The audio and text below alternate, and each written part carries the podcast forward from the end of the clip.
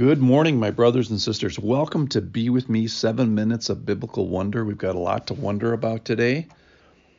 This is episode 274, and we've been working our way through Luke chapter 13, and we're going to read a passage today called The Narrow Door. Let me read it, and then we have things to discuss. I want to break it down into three things.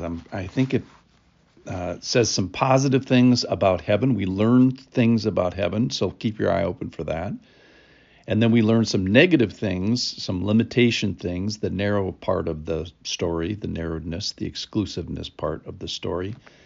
And then finally, we'll get to a charge for all of us, probably tomorrow. Here we go. The narrow door, Luke 13, verse 22. He went on his way through towns and villages, teaching and journeying toward Jerusalem. And someone said to him, Lord, will those who are saved be few? And he said to them, strive to enter through the narrow door, for many, I tell you, will seek to enter and will not be able. Once the master of the house has risen and shut the door, and you begin to stand outside and to knock at the door, saying, Lord, open to us. Then he will answer you, I do not know where you come from.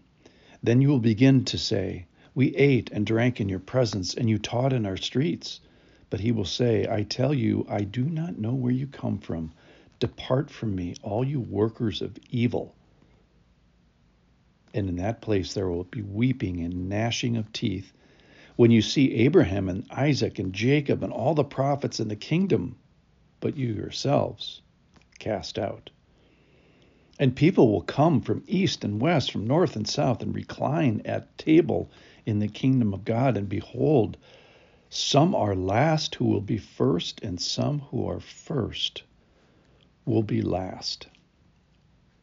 So let's just talk about the positive parts of this. So if you're a believer and you're thinking, gosh, I wonder what heaven is going to be like, I think there are some teaching points and some things to look forward to here. Starting with the end point first, just God's upside down economy that some who are last will be first. And I think that's of great comfort if we're poor or limited in gifts or impaired in some way, or we carry a big burden, then it certainly sounds like heaven is a place for us.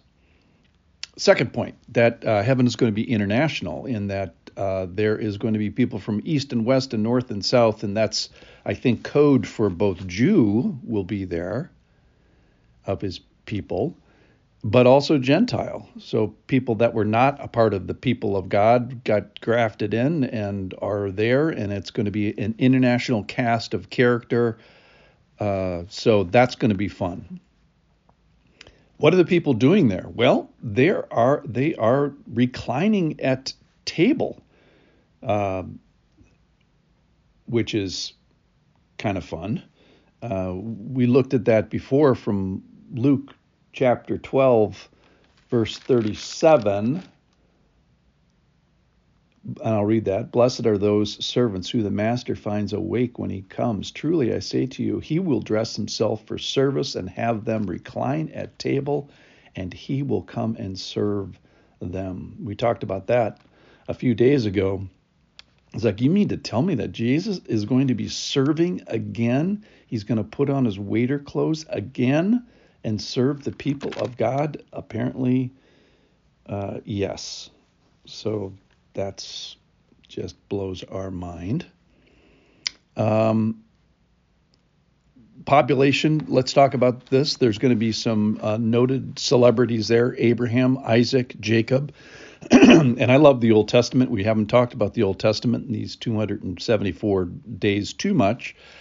But I recommend the reading of it, because then you'll learn about Abraham and Isaac and Jacob, and very few characters in the Old Testament are perfect people.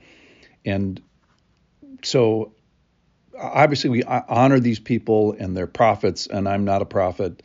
But my point is that if you study these people, these are flawed people. These are people with real problems and real struggles and real wrestling with the Lord. I'm thinking about Genesis chapter 22 with Jacob, literally wrestling with the Lord. And that's part and parcel of the Christian walk. And these guys and women that came before us were good examples of kind of flawed people. All right, what else is heaven going to be like? There's going to be a security system that there is a door. And we find out here that the door is narrow and it is going to be limited. Everybody that's inside the door is going to be family. Everybody that's outside the door is going to be non-family. I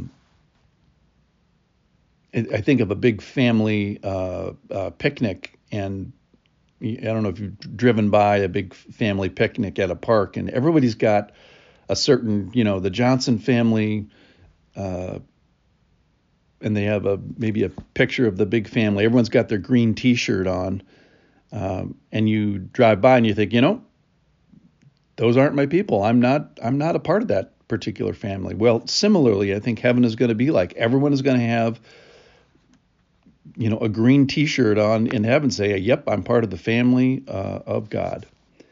And then there's this permanence that is about this, that once the master of the house has risen and shut the door, that people who are outside will be staying outside. So in a sense, if you're in heaven, you don't have to worry about robbers and thieves. It's sort of a secure place to be.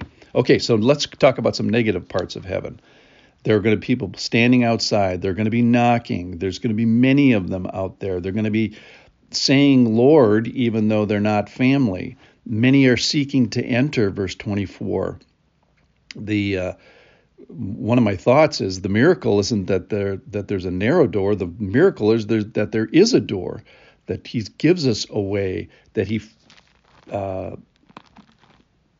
And there is salvation in no one else, for there is no other name under heaven given among men by which we must be saved. That's from Acts chapter 4, verse 12.